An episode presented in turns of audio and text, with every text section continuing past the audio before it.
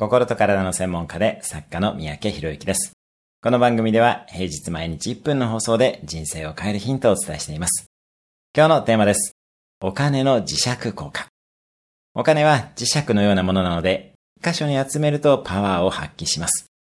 あなたの貯金も本当は一箇所に集めた方が磁力が高まりパワーが出ます。大きなお金はより大きなお金を呼ぶものです。銀行口座などはもちろんペイオフのことも考えていくつかの口座に分散するのもいいのですが、本当は一箇所の方が磁力が働いてきます。投資も同じです。分散投資もいいですが、結局それだと大きな結果は出ません。ある程度は大きな球を打って結果を出るのが投資になります。今日のおすすめ1分アクションです。あなたの総資産がいくらあるかざっくり計算してみる。今日も素敵な一日を。毎日1分で人生は変わります。